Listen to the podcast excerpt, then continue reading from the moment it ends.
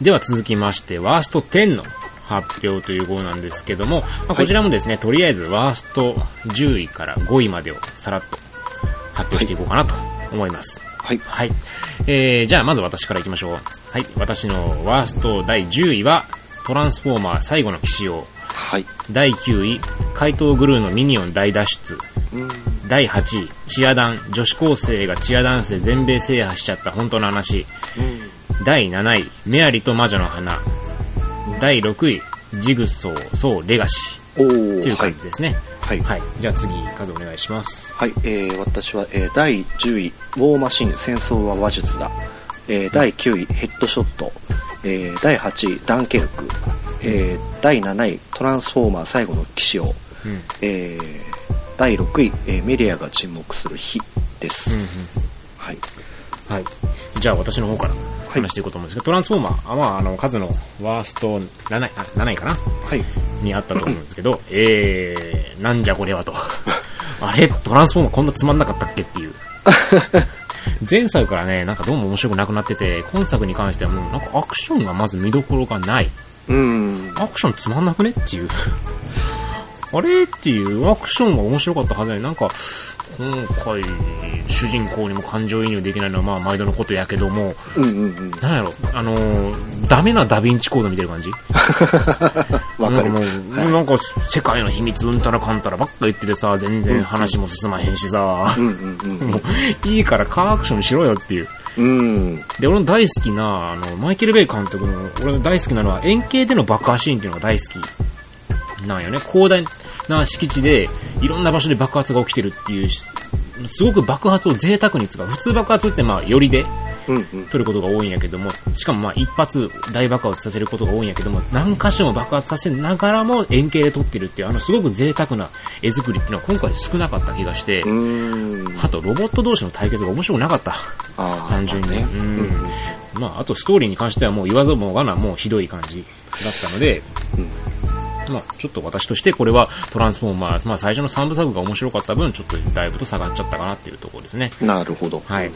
で、次、怪盗グルーのミニオン大脱出に関しては、もう正直、もうユニバーサル映画はもうダメだなと思ってます。ああ、そうですか。はい。ユニバーサルのもうアニメ映画はもう本当にグルー、もうミニオン系に関してはミニオンが可愛いっていうことを見せる以外の努力を何もしてないところが見えちゃって。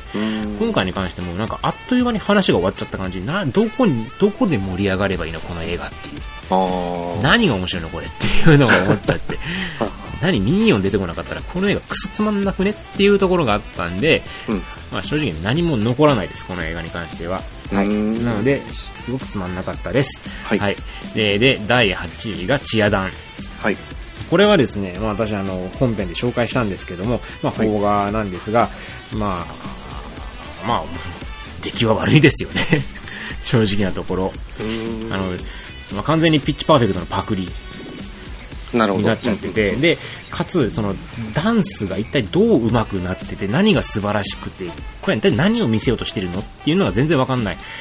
ピッチパーフェクトでは、そのアカペラの最後のショーの時に、ここの人たちが優勝するっていうのはわかるっていう素晴らしさをきちんと映画の中で見せれてたんですけども、うんこのチアダンに関してはそれがなかったんですよ。で、多分その、これ、チアダンの一番重要なところでそこだと思うんですよね。全米制覇できた演技っていうのは一体どれぐらいのものかっていうのを映画できちんと見せないといけないのに、なんでしょうね、単純に本当に芸能人が頑張って練習した結果できましたぐらいのレベルにしか見えてこないんですよ。うんうんあと、登場人物一人一人は全然生きてきていないので、まあ、キャラクターものとしても全然見ていて面白くないかなっていうところがありました。うん。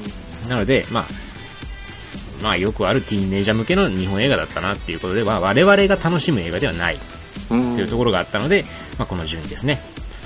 でえー、メアリと魔女の花に関してなんですけども、まあ、なんでしょうね、本当に、突っ込みどころが多いというか、うん。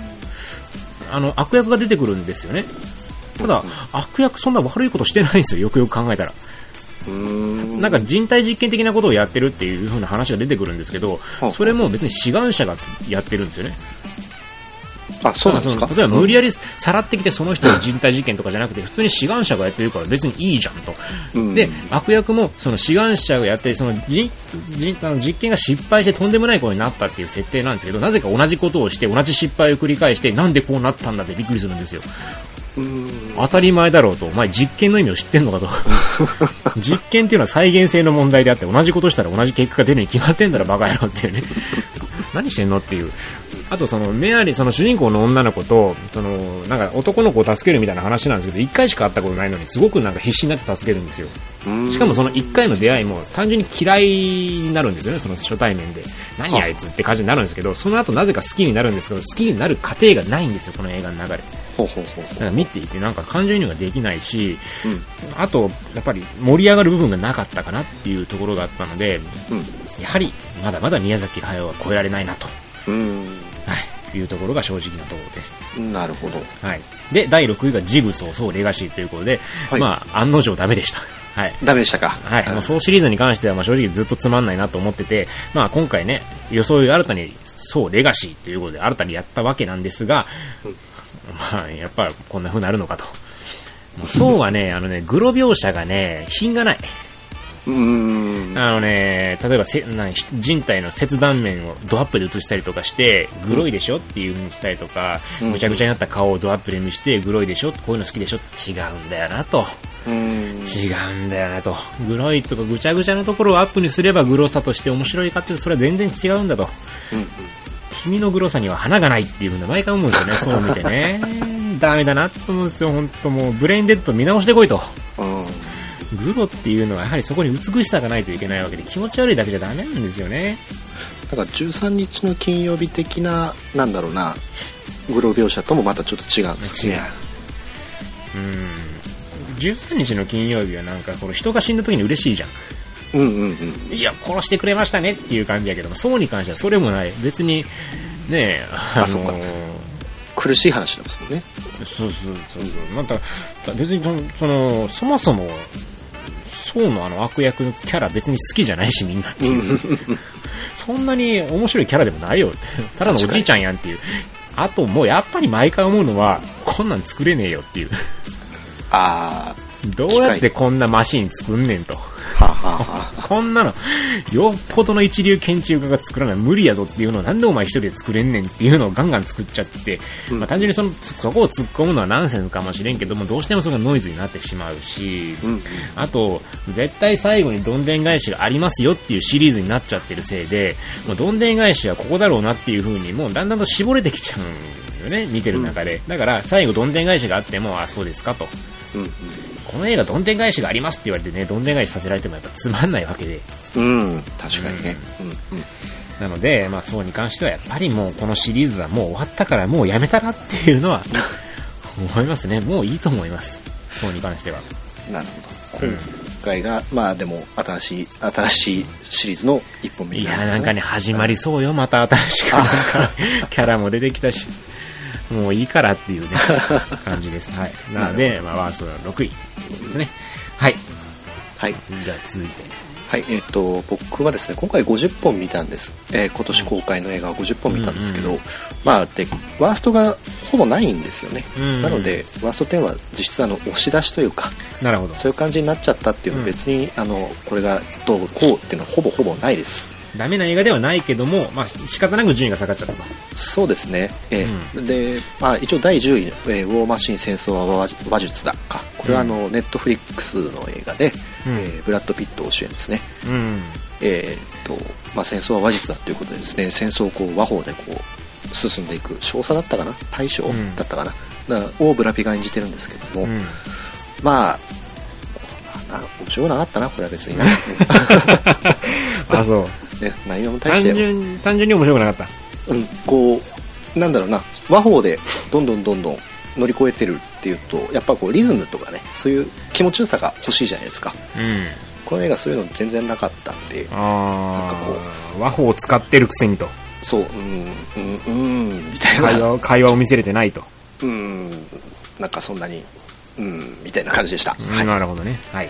はい。で、ヘッドショット、これはですね、インドネシアの映画で、えーイコー・ウァイス、えーザ・レイドの主人公ですね。ほうほ映画出てるアクション映画です。う。うん。これが、まあ、9位に来た理由はですね、まあ、ちょっとこれも話が若干こう、もたつくところがあったので、うん。まあ、この順位になってきちゃったんですけど、うん。まあ、これはですね、ただこれなんだっけな、監督が ABC オブですかなんかでホラー映画撮ってる人なんですけど、うん。なんでこれアクション映画なんですけどうん。妙にゴア描写が激しいんで、ほう。ええ、あの変竹林なバランスがすごくあるのでうん。あのそういった意味ではちょっとおすすめかもしれないです。そういうちょっと妙なものを見たかったらと。そうですあのザ・レイドも割とそうゴア描写は結構あるじゃないですか、うんのそういうことじゃなくてあのホラー的なゴア描写がすごいでかいんであ、そうなの？アクション映画やのね？めっちゃ頭吹っ飛ばしてそこを永遠と映し続けるとかああ、はいはい。ちょっとそうと似てるな。あ似てるかもしれないですねうん。その中での格闘シーンっていうのなんかホラー 違和感あるね。そうそうそうそうそうそうあのちょっと不思議なあのうん映画ですね、まあ、面白いですよ、うんなるほど。えはい。ええー8位ダンケルクはこれはもう本当ね、分かれたね。そうですねいや別になんだろうな悪い映画だとは思わないんですよね僕も、うん。なんだろうなんなんかね過ぎ去っていったいや、分かる分かる。残る人がない、残らん、何も残らん人がいてもおかしくないと思う。うんでいや確かにいい映画なのは分かるんですよ、うん。あのうんでも僕はあれだな同じ戦争映画だったらあれなんだっけ？あれ入れたやつだな。メル・ギブソンの方がいいかな。ああ、ハクソリジ。うん。っていう感じかな。ちょっとなんかうん、うん。あとあのあの人が最後までずっとマスクしてるじゃないですか。あの、うん。あマックスの誰だっけ？マッドマックスの彼。ああ、えーと、えっとトビー・フーパーじゃなくて。トビー・フーパーは違うなくなっちゃってるあ トム・ハーディトム・ハーディトム・ハーディ、トム・ハーディ。トムハ家ートム・ハーディが最後までマスクしてたんでそれはちょっと減点かなとああ、そう。思って、うん、トム・ハーディの顔を僕は見たいってうーん、なるほどね。え何の話だっていう感じ、うん 完全にそれ趣味やね。そうですね、あなるほどね。えーで第7位の「トランスフォーマー最後の騎士」をですねこれはねちょっとワーストに入れてるんですけどうん。うん。僕はなんかちょっとすごい映画だななとも思ったんですよ、うん。なんでかっていうと陸海空全部制覇するでしょ？うん。で古代の遺跡行くでしょ？うん。で宇宙行くでしょ？うん。竜出てくるでしょ？うん。でロボットいっぱい出てくるでしょ？うん。街壊すでしょ？うん。あのねなんかそういう映画の全部この一本に入ってるんですようん。全部の要素はそうやね。うんだからある意味すごいのかなとは思うんですね、うん。であのオプティマスプライムが出てくるシーンがあるじゃないですか、うん。突然。うん。でこういう突然ふと出てくるみたいな何の理由付けもなく突然キャラクターがふっと出てきたりするそのつなぎ方がこの映画すごい多いじゃないですか。うん。だからなんかこれはこれでやっぱりすごい映画なのかなって気がしてくるんですよなんか。は なんかこうデビッド・リンチの映画見てるみたいな。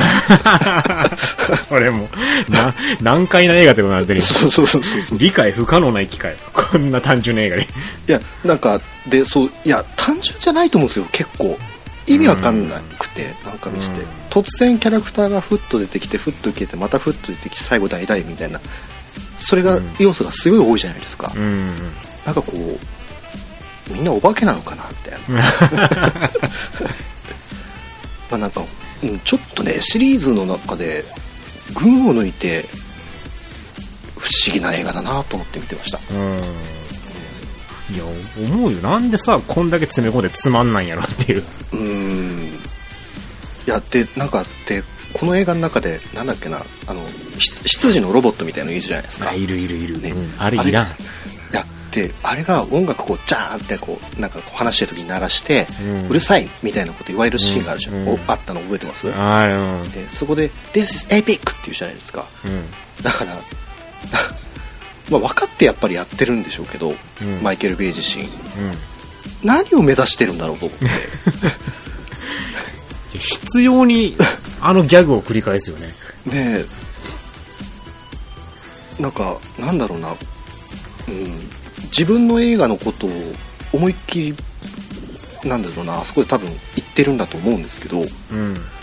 なんだろうなんか本当にこの人意地が悪い人なのか何なんだろうなって思っちゃって。俺もね、もうね、トランスフォーマー撮りたくないんじゃない？まあいや撮りたくないと思うんですよ、うん。うん。で多分撮りたくなくてでそういうメッセージ入れてで今回全部なんかねこちょっと怖くなっちゃったところがありましたね、なるほど。うんうんでちょっとおかしかったね。うん はい。はい。で、えー第6位メディアが注目する日ってこれは、まあこれも押し出しですね、これはう。ーん。あの、ハルク・ホーガンのドキュメンタリーなんですけど、あ、そうなんや。ははい。ネットフリックスでやってるんですけど、うん。まあ、あの、衝撃的っちゃ衝撃的うん。かな、ほみたいな感じでした。う。なるほど。はい。はい。わかりました。はい。はい。じゃあ5位行きましょうかね。はい。はい。えー、じゃあ5位行きましょう。私の5位は人魚姫です。そんなやってましたっけ、今年。えー、実はね、やってたんですよ。人魚姫。はい。監督、チャウ・シンチーです。え？で、皆さん、あの、カンフーハッスルや少林サッカーで大好き、チャウ・シンチーなんですけども、へー。えー、人魚姫はい。という映画を撮ったわけなんですね。はい。で、大ヒットしました。えー。ええあ、そうなんですか。全然知らなかった。はい。大ヒットしました。中国の歴代興行収入の第1位を記録したっていう。えー、すごいじゃないですか。ええあの世界で1億人以上の観客を動員したって言われてるんですけども、1億。はこれが私としては激つまんなくて、何この映画全然面白くないやんと思ってですね。まあ、チャウシンチ感はバリバリ出てるんですけど、うんうん。映画全体としてこれバランスおかしいやろと。てか、むちゃくちゃやな、この映画っていう。ちょっと、本当にね、あの、それこそ狂気を感じる映画で。狂気を感じるんですか？うん人魚姫で。人魚姫で。これおかしくない？この映画っていう。単純に人魚姫がね、その環境を破壊する社長がいて、その悪いやつを本当は殺しに行くんですよ、人魚姫がね、最初。殺しに行くんですよ。殺しに行こうとするけども、そこで恋に落ちちゃって、で、かあの、社長の方は海を汚すのは良くないんで、改心をするみたいな、まあそういう話になってくるんですけど、うん。うん。うん。本当にちょっと途中からちょっと頭がおかしい方向に進んでいくというか、なんだこの映画ってよく、本当にね、あんまり自分よく覚えてないんですけど、とにかくラストとかもちょっと無茶苦茶すぎて、はあコメディ路線に走るのか、なんかそのエンタメ性に走るのはわかるんですけど、まあ、なんでしょう、死に滅裂というか、ちょっと、理論理的におかしいというか、うーん。そういうシーンが続くんで、なんか本当に全然楽しくなかったです。あこの映画ちょっと頭おかしいと思ってるんで、私は。はい。うん人魚姫に関してはちょっとよくわかんない映画だったなっていうところで、ワースト5位です。あ。なるほど。はい入ってきた感じなんですね。はい。はい、えっ、と、私の第5位は、えーワイルドスピードアイスブレイクね。あら、そうですか。はい。いや、なんでしょうね。本当に面白かったなっていう。あんあんなもんでしょ。いや、なんだろうな。あんな、いや、わかるんですよ。あんなもん、うんあんなもんのレベルをさらにこう、ちょっと、下げちゃったなと。いや、なんだろうな。さすがにこうシリーズ8作目まで来て、実はビン・ディーゼルが敵に寝返ってみたいな展開は、ちょっといただけなくねと思って、さすがにと思って。うん。それをやるからこそのワイルドスピードじゃないですか。いや、ちょっとさすがにさ、ちょっとさすがにちょっと、無駄な時間になっちゃわないかな。うんう。ん。まあラストもちょっとひどかったしね。うん。うんまあ、シャーリーズ・ヘルセロンが輝かない映画っていうのもあるんだなっていうのをすごい思いましたね。はい。まあ、俺はこんなもんかなと思ったけどね。あ、本当ですか？うん。あの、車がいっぱい降ってくるシーンとか楽しかったし。いうんうんうんうんうん。いや、まあ、のが見れたら俺としては、まあ、ワイルドスピードそれでいいと。もあう、まあ、一作目のファンが聞いたら泣くやろうけども。ーまあ、うん、まあね。うん。あそうでしたっけ？なんかそんな一作一作目は、一作目はだってもう完全にそんなバカなアクション映画じゃないやん。ああ、なるほど、なるほど、そういうことですね。うんそうそうそういや、なんだろうな、なんかこう、自らのハードルをこのシリーズ下げすぎって思っちゃって。そう。ん。うん。さすが8で。うん。ちょっと、なんかもうちょっと、志高くいってほしいなと思った。なるほどね。はいはいはい。ちょっとね、はい甘えすぎやと。そういうこと。はい。なるほどですね。はい。じゃあ次4位行きましょうか。はい。えー私の4位は、えージョジョの奇妙な冒険、ダイヤモンドは砕けない第1章です。三池監督ですかね。。はいい。もうお遊戯会でしょうと。やっぱ仮想の域を超えないんですよね、どうもね。結構ね、そのやっぱ最近あの、コミックの実写化が面白かったんですよ。はあ寄生獣とかもあったし、ルドケンもあったし、うんうん。ぱ面白くなってきたなと思ったところにこれが来ちゃって、うん。やっぱダメじゃんっていう。やっぱ漫画漫画したものを持ってきちゃダメなんだなっていうのがちょっと見えてしまったかなっていうところで残念。あまあ、うん。み見てないですけど予告編の段階でなんかすごかったなとは思って見てましたあのね、その、ジョジョでスタンドっていう、まあ、なんでしょうね、人型の、まあ、ゴーなんていうかね、その、精神体というか、そういうのを使ってバトルをするわけなんですけども、バトルがね、なんか、ダサいんですよね。うん。で、この、あその、人型の精神体みたいなのを使ってバトルするっていう意味では、アジンの方が圧倒的に面白いです。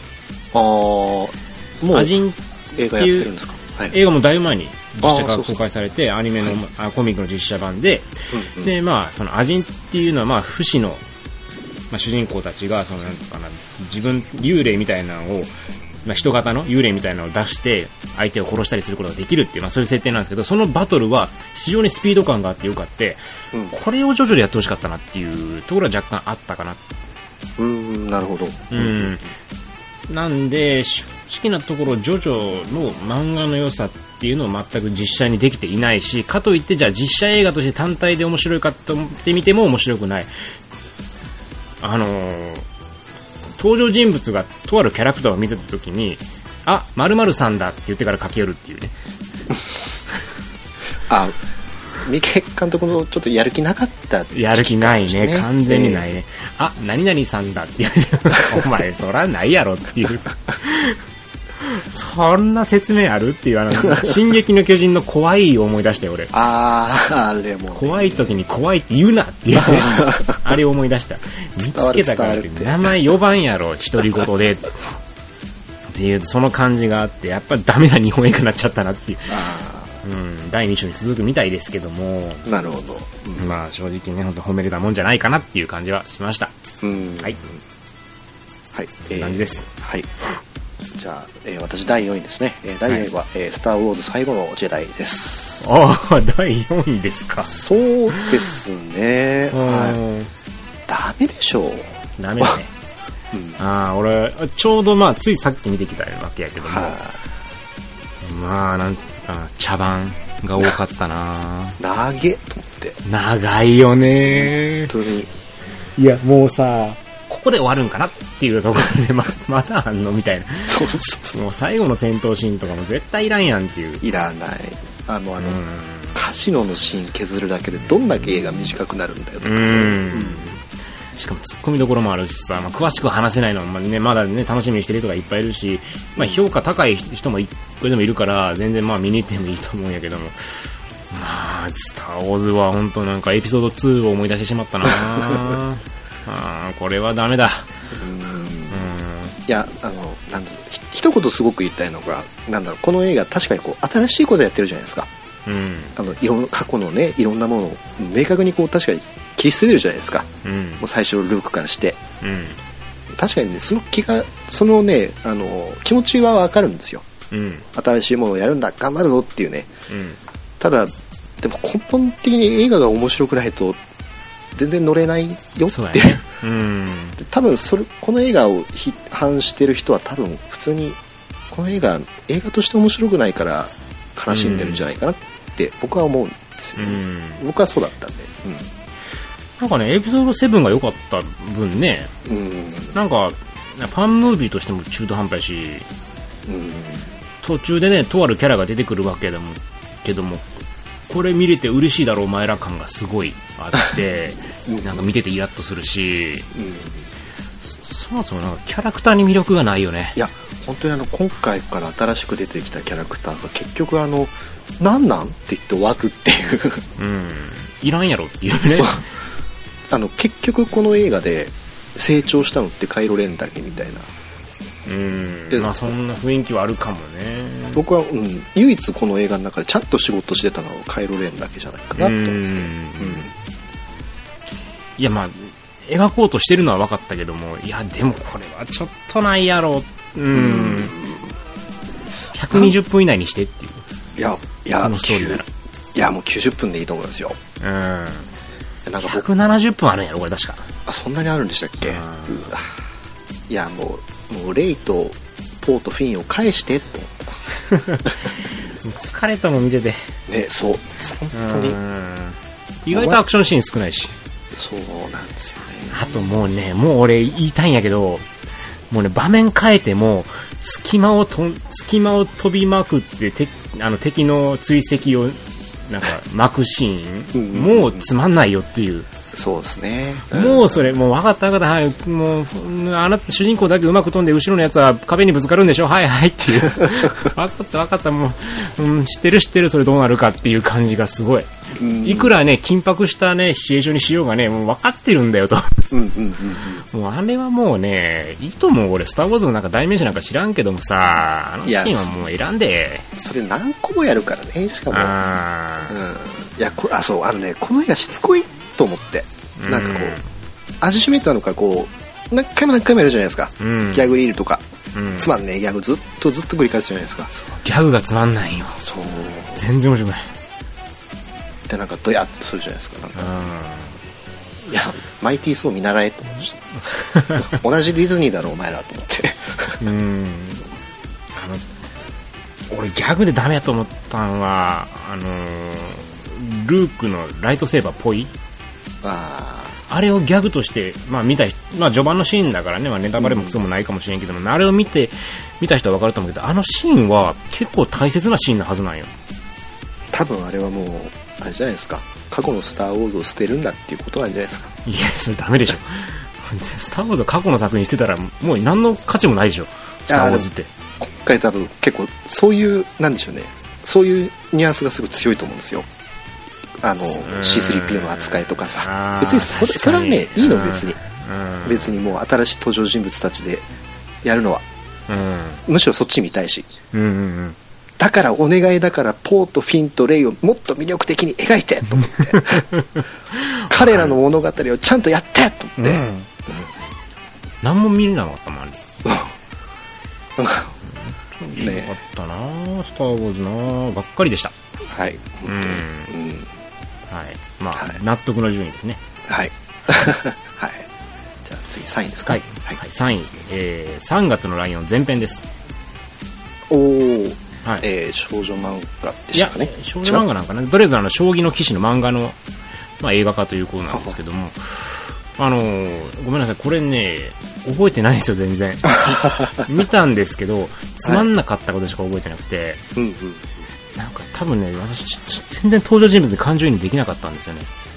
うんあとうん、あらゆる問題が、なんかすごく簡単に解決されていく感じがして、うんうん映画として起承転結ができていない部分が大きかったんで、うんそのくせ前編と後編に分けてるこのダラダラした感じ いらないよ、これ。一本でいいよっていう。ちはやフルで味しめてんじゃねえよっていう。日本分の収入取ったるでそうそう。ちはやフルとか寄生獣とかで味しめてね、前編後編にしてね、漫画のね、人気漫画を映画化してるんかもしれないですけど、正直、3月のライオンに関しては後編見てないですし、見る気も起きないし、前編で本当にがっかりしました。ああそうあ、つまんないという。人間ドラマが全然できてない。うんっていう印象があってね、具体的に何がダメだったかはもうちょっと忘れちゃったんですけど、うんただ、そういう印象を受けたので、もう本当に、まあ、今今年の中でもつまんない映画だったなということで第3位です。なるほどはい。えーじゃあ私の第3位はですね、えー三木監督の無限の住人ですかね。ああ、あれダメでしたか。いや、あの、はい。いや、なんでしょう、これは結構押し出しに近いところはあると思うんですけど、うん。2時間あるんですけど、うん。90分ぐらいつまんなかったなと思って。いへえ、あ、俺見てないんよね。や、あの、最後の方のですね、やっぱアクションシーン、結構すごいです、やっぱり。ううんん。もう何、何十人 ?100 人単位のね、うん戦うんですけど、そこまでの、至るまでの話を全然覚えてないんですよね。ああ、つまんなかったわけね。うんで、ななるほどのだろうな、キムタクの、が、まあ主人公じゃないですか。うん敵が福士蒼太君なんですね。うん。ちょっと絵のバランス悪くね？と思って、なるほあんま強そうに見えねえなっていう。ど。うん。まあ、あまあ、うん。うん。面白くなかったかなっていう感じです。はい。あ。了解。はい。はい。じゃあ第2位ですね。はい。はい、第2位は私はシングです。うーん。あれ、ベストを入れてる人もいるのかな？んそうなですよ。気が知れない。へ全然面白くなかった。なんかね、あらゆる問題がね、なかったことにされるんですよ、この映画。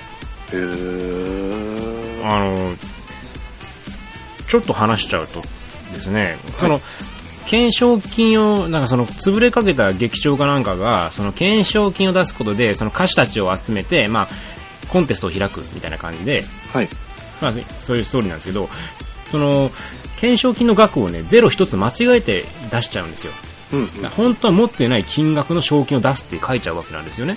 うんうん。だそこは問題じゃないですか。みんなそれを信じてやってきて、で、その、劇場のオーナーに関してもその間違った金額を提示したっていうことに気づいてないまま話が進んでいくんですよ。うんで、途中でそのことに気づいて、そんな金は出せないってなるんですよねうん。で、そこまで集まってきたシンガーたちが、がっかりしてしまって、その劇場から離れていくっていうところになるわけなんですけども、うんうん。じゃあどうやってその劇場のその失った信頼を取り戻すのかっていうのは非常に重要じゃないですか。うんうんうん。ええなぜか戻ってくるんですね。ええなぜか自然に戻ってくると。なるほど。うん、みんな暇だったのかな？うん、なんかで戻ってきちゃうんですね。おかしな話ですね。はい。で、あとその、いろんなシンガーが出てくるんですよ。はいはいはい。で、いろんな歌を歌うわけなんですけども、うん。その、みんなそれぞれ悩みを持ってるんですけども、歌うことで全部悩み解決するんですね。歌を歌ったら全部解決するっていうので、あと最後、その一人一人歌を歌うんですけども、一人一人歌っちゃうから結局みんなでやる意味ないじゃんっていう。ああ。何の協調性もこの映画にないんですよ。うんうんで、まあ、要するにもうあらゆる問題も解決し、まあ、するんだけども、理由がないし、そのカタルシスの発散もないし、最後にいいもの見れたっていうところもないから。もう映画として見ていて何も面白いところがない。本当に。マジで本当、ユニバーサルのアニメはキャラクターしか見せねえなっていう。うーん。本当にキャラクターにを作ってそこで終わりの映画なんですよね、これ。へ本当にあの、去年だったかな、ペットっていう映画もありましたけども、あれもつまんなかったですね。あれも本当にひどい映画だなと思いましたけど。なんていうかな、本当にキャラクター作っておしまいっていうことが本当に多かったので、本当になんか次もなんか赤ちゃんがなんかおっさんかなんかそんな感じの映画撮るみたいですけど、どうせキャラだけなんだろうなっていうのがね。ああ、なんか劇場に置いてますね、今。うん、なんか思っちゃってね、ユニバーサルは本当に、なんやろう、ユニバーサルスタジオに置くためとか、グッズ売るための映画しか作ってないんじゃないかっていう 気がして仕方ないです。なので雑誌、あー、ごめん、雑誌じゃない、シングはもう本当につまんなかったなるほど。ですね。はい。うんはい。はい。えー、じゃあ私の第2位はですね、えっ、と、ネットフリックス版のデスノートですかね。あれダメですか？はい。見てないんややけどね。うん。結構、確か映画自体が90分ぐらいにまとまってたのかな。うんもうちょっとうっすらとしか覚えてないんですけど、うん。まあ、あの、デスノートのあの話はまあ90分ですからね。うん。まあもう、いろんなことやっぱ、改変しないといけないじゃないですか。まあね、本当に、あの、うん、ダメですね。ああ、そうやったわ。いや、どう、うどうダメとかっていう話じゃないです。うん。こういうところが許せないとかじゃなくて、単純に、うなんだろうな、久しぶりにハリウッドの漫画原作もののダメな映画って昔結構あったじゃないですか。あったね。久しぶりにあれ見たなと。へー。うん、いやーここ、まあ、逆にね、多分、カルト映画っていう風になっていくのかもわかりませんけどね。うん。なんだろうな。なるほうん、本当に、これストレートにダメな映画だなと思いました。うーん。ちなみにリュークがウィレム・デフォーがいるあ、そうなの？はい見たくなるやん、それ。いやまあ、でね、結構グロ描写とか頑張ってるんですけど、うーん。まあ、じゃあ本当に、ストーリーがダメなのね。そうですね。いや、で、グロ描写頑張ってるんで、こう、ちょっと大人向けなね、なんか話とか、うんなのかなっていうわけじゃないんですよね。うんちゃんとこう、ティーン向けの、ラストはまさにこう、ティーン、ティーン向けの、ああ、なるほど。なんかな、ななんとなく分かったな。あの、なんて言うんでしょうね。うん。なあれかな？なんか、ちょっと出来の悪いファイナルデッドコースター見てる感じかな。ああ、なるほど。うん。うん。う ん了解。え、え、OK です。はい。あの、え、ワースト2位ですね。はい。はい。えーじゃあ、ワースト1位いきましょうか。はい。えー私の今年のワースト1位は、えーゴースト・イン・ザ・シェルです。あ、ダメでしたか。え、ダメでした。あのーまあ、もちろんね、ダメなのは一つはまあ原作と比べてダメっていうところもあるんですけど、なんかもうね、見てて鬱陶しかったんですよ、この映画。もうなんか アーティスティックにしようとしたりとか、その原作にあったメッセージ性とか、その神秘性とかを全部そのなんか、アーティスティックな映像で見せようとしちゃったりするんですよ。あとなんか意味深なセリフとかで。うんうん。そういう方向性で見せんなよっていうね。ああ。なんでしょうね。なんかあの、エヴァの最終回自分大嫌いなんですよ。ははははは。あの、なんかよ、適当によくわかんないこと言ってて、なんかメッセージ性読み取ってくれるだろう感があるあの感じ、うんうん大嫌いで、なんかそれと似たようなものを感じたっていうところがあって、うん。あの、ススカーレット・ヨハンソンはちょっと違うだろうっていう。ああ。スうんスカジョダメですか。うん、ダメでしたね。あとアクションシーンもつまんない。アクションシーンが面白くないですね。そう聞くと本当に救いがないですうね。ん、なんで、まあ、ゴースト・イン・ザ・シェルっていうあの対策をハリウッドが映画化するっていう、そのハードルに対して見事に下の下に行ったなっていう。うん。おもうどんだけこれでがハードル上がる映画なのかっていうことを理解していない。うんうんうん。単純にまあ、なんだろう、ダメな原作の使い方をした。原作で客を集めた映画っていうのが丸分かりうんになっちゃったので、一つの映画としてもまず完結してないというか、脚本が甘いというか、うんオチも甘いし、まあ染めれるところはないかなっていうところですうね。ん。うん。うんどのシーン撮っても楽しくなかった。うん。全然もう映画館でもうダラーってなりながら、つまんねえ映画だな、これ。まあただね、その、例えば去年のワースト1位があの、モンスターズ新種襲来っていう映画だったんですけど、まあ、まあ目も当てられないほどひどかったんですよ。うんそれと比べたら、まあ今年のワースト10っていうのは、ちょっとまあ選んでみたのもあったんで、うんうん。そこまでその、どぎついほどひどいってわけでもないんですよ。ゴースト・イン・ザ・シェルに関しても評価してる人もいっぱいいますし、うんでもシングだってね、ベストに選んでる人もいるわけで、そうですね今回のベスト、あのワースト10に関しては、決してね、その非常にもう圧倒的なダメっていうわけではなく、本当に個人的に嫌いだったっていう理由で、まあ、ゴースト・イン・ザ・シェルもそのうちの一つで、まあ、個人的に好きじゃない。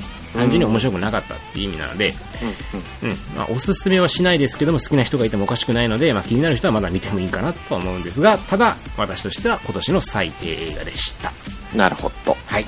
はいえーっと、僕の第1話、まあ、P と JK ですかね。そういえば見たね。えー、まあ、あまあ、しょうがないんじゃないですかね。そうだよね。そりゃしょうがないよ。だってさ、その上に、スター・ウォーズが来てるわけやろ、そうですね。うんスター・ウォーズが4位なわけやろ？そりゃ P と JK しゃあないで。しゃあない、勝ち目ないんですよ。そりゃしゃあないしゃあない、もう。まあね、でも確かにね、あの、思い返してみるとですね、あの、うんまあ不思議な魅力のあるというか、うんところもやっぱりあるような気もするんですよね。うん。やっぱりこう、このね、JK のお父さんが、なんだろうな、ちょっとやっぱり狂ってるとか、うん。うん P もちょっとね P の同僚と込みでなんだろうなそういう犯罪の匂いしかしないというか、うん。まあ、日本で一番悪い奴らみたいなね展開に感じさせてしまったりとか、うん。うん。これがあえてなのかどうかは分かんないですけど非常にこうちょっと含みのある、うん、という撮り方をするとですねこれもカルト映画になり得るのかも分かんないですねならねえよ。カルト映画でつまんなかったらなるわけじゃないから。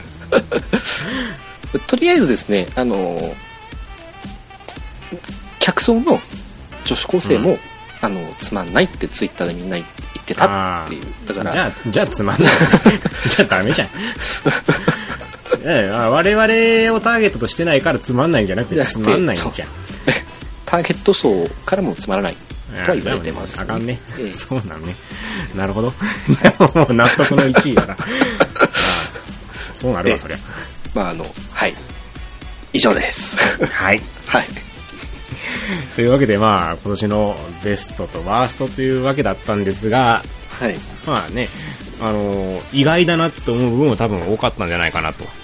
いや、本当に、バラバラやったから全然被らんかったからね、今本年は。当に被ってないですうね。ん、まあ見た映画が違ったっていうのもあったんやろうけども、ダンケルクなんかね、本当にベストとワーストで分かれてるわけで、うん、いや、別に、な、ダンケルクは、あこれはっていうんじゃないですよ。本当にあの、うん玉突きで出ちゃった感じなんで。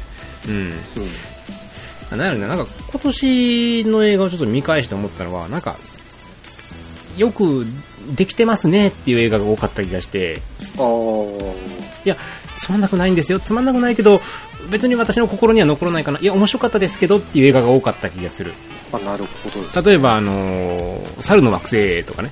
はあ、はあは猿の惑星とか、すごくよくできた映画で、全然面白いんやけど、あでもなんかまあ、うん、よくできた映画ですね。否定はしないですけど、でも私の心には残らないかなっていう、そういう映画がなんか今年多かった気がして、あ、うーん。オリエント急行殺人事件とか、ああ、なるほど。うん、まああんだけ私話したけど、サイレンスとかも、うん、うん。別によくできてるんよ。面白いんやけど、ただな心には残らない。ああ、そうですか。うん、特にね、そこまで。まあ、考察とかいろいろ考える部分はあったりして面白かったんやけども、じゃあ、例えば、ブルーレイ買いたいってなったら別にいらない。えー、うん。スパイダーマンホームカミングとかね。まあ、うん、そうですね。うん、よくできてるんよ。よ。くできてるんよっていう。うん、うん、うん。うん。だからなんか、ちょっとそういう映画が今年は多かった気がして、なんか順位をつけるのがちょっとなんか申し訳ない感じというか、うんところもあったかな僕は、まあ、わかんないな。僕は、もしかするとそういう流れがあった上での反動なのかわかんないんですけど、うん。一本あたりの熱量が異常に濃い映画が僕は逆に多かったなっていう印象なんですね。そういう映画を。うんうんうん多分、この、あえてそういう映画を自分の中で好んで見に行ったのか、うんそういう映画が公開されてたのかはちょっと難しいんですけど、うん。まあ、それって、まあ、例え上げると今やってるビジランテですよね。うん。で、まあ、グリーンルーム、えーと、サバイバルファミリー、うん。で、これちょっとネットフリックスなんですけど、キングのメッセージ。うん。あと僕、まあ、あとはですね、ヘドローバーとか、うん。まあ、スプリットなんかも結構好きなんで、なんかやっぱ一本あたりが異常に濃い映画っうん。ていうのが今年は僕は目立ったなってなるほど。で見てない映画の中でもそれこそまだねあの見れてないんですけど「L」とか、あー、見てない、俺も。うんあれも見てないしね、エイリアンコベナントも見てないしな。エイリアン・コベナントは良かった僕は良かったですあ、本当になんか賛否でおるよね、じゃあ。あのなんですよねトップ10に入れたいんですけど「ブレードランナー2049」が11位に入ってて、はい、え、面白かった、あれ。僕は好きあ、本当に俺42位やわ、あれ。あ本当ですか？面白くなかった。れ、うん、うん、いまいちっていうね。ああドニビル・ヌーブうん。メッセージの方が面白かったかな。ああいやなん。だろうなうん。とねコベナンエイリアン・コベナントとセットで見ると多分ブレードランナー2049また面白いと思いますあー、そうなのか。うん。うん、なるほどね。まあ、いやまあブレードランナーあれ嫌いな人は嫌いだと思いますうん、俺は合わん。な、あれは。うん。うん。感じかな、でも、今年はなんかワースト10作ってて思ったけど、どぎついひどい映画はなかったかなっていう。いや本当にそうなんですよ。なんか、うん。本当に玉突きでどうしてもっていうだけなんで、うん。去年のワーストで見てたけど、あの、バッドマン対スーパーマンみたいなさ、とんでも映画がないやん。あそうですね。辛かったですね。あれはすごかったでしょ。うん。おママの名前と一緒っていうあの感じ。あれとなんかまあね、あれとかさ、スーサイドスクワットとかさ、まあ、ね。まあ、その辺に比べたらやっぱり今年はまあよくいい映画が揃ったのがまあ選んでみたっていうのも十分あるんやけど。うんうん。うんなんか期待して見に行ってすげえがっかりしたっていうのはスター・ウォーズぐらいかなっていうああ確かに期待して見に行って外れたっていうのはそんなになかったかな、うん。ほらまあ良作が多かったんじゃないんですかね。うん。うん多分。いや今年はそうです。僕本当にあとまだメモで残してるんですけど見たくて見れてないやつは結構あるので。うん。うん。あれも見てんしライフも見てんしな。ああモンスター映画好きとしてなライフ見てないってのはよくないよね やっぱ見たいところですよね、うん。まあうん。結リ構見てない映画ボーンとかも良さそうですけどね、ああ見てないね。うん、本当見てないね今年の映画をちゃんと。あとアフターマスとかね、うん。だからまあみんないろいろ見なあかんなと思うんやけどね。うん。まあ2018年は頑張る。はい。なんと結婚式とかあるけど頑張る。ほったらかしてみる。えいやまあうん破棄されないように頑張ります。頑張って頑張ってください。うん。なんでね、まあ、我々のだからワーストとかベストとかあまり気にせずに今年の映画を見てもいいんじゃないかなと思うので、あうん、本当にあの別に全部今年見た映画普通にあの本当に全部面白かったと思います、うん。あの本当に、うん、なので、あのーまあ、発表してじゃないやけど、あまり参考にせずにね、今年の映画は本当にいろいろと、まあ、本当にポンポンポンポン借りてって見てたらいいんじゃないかなと思う作品が多かったので、一応あれですかね。僕と先輩のあの順位付けしてるやつ全部一応載せるんですかね。そうだよね。ぜぜひ、まあ今回もちょっとブログの方に、まあ順位全部載っけて、もし見たことがないのであれば見ていただければ、うん。ですね。面白いかもわかんないですね。はい。というわけで、まあ、映画中上がり久しぶりの収録となったわけですけども、まあはい。長くなりましたね。やっぱり長くなるね、ベストワーストは。うん。なんやかんやとはい、うん。まあ、聞いていただければ幸いでございますが、はいはい。まあ、2018年は頑張ってね、更新頻度を上げたいと思いますので、はいえーまあ、あのーぜひともですね、ご、ご意見やご感想等いただければ、それだけでね、更新しようという気になりますので、はいはい。ぜひともですね、映画チワグルアットマーク Gmail.com もうほとんどメールなんかも全然来てません。そりゃそうですね、まあ更新してないんだから。そら来るわけねえよって話でね。まあ、メールとか頂戴できれば幸いですし、あとツイッターとかね、そういったところで返信等も頂戴できれば嬉しいので、まあ皆さんの意見とか感想とか、ぜひとも聞かせていただければと思います。はい。というわけで、まあ、2018年はもっと頑張りますので、ぜひとも来年もよろしくお願いします。よろしくお願いしますはい。というわけで、長々とありがとうございました。しゅんでした。カズでしたさよなら。さよなら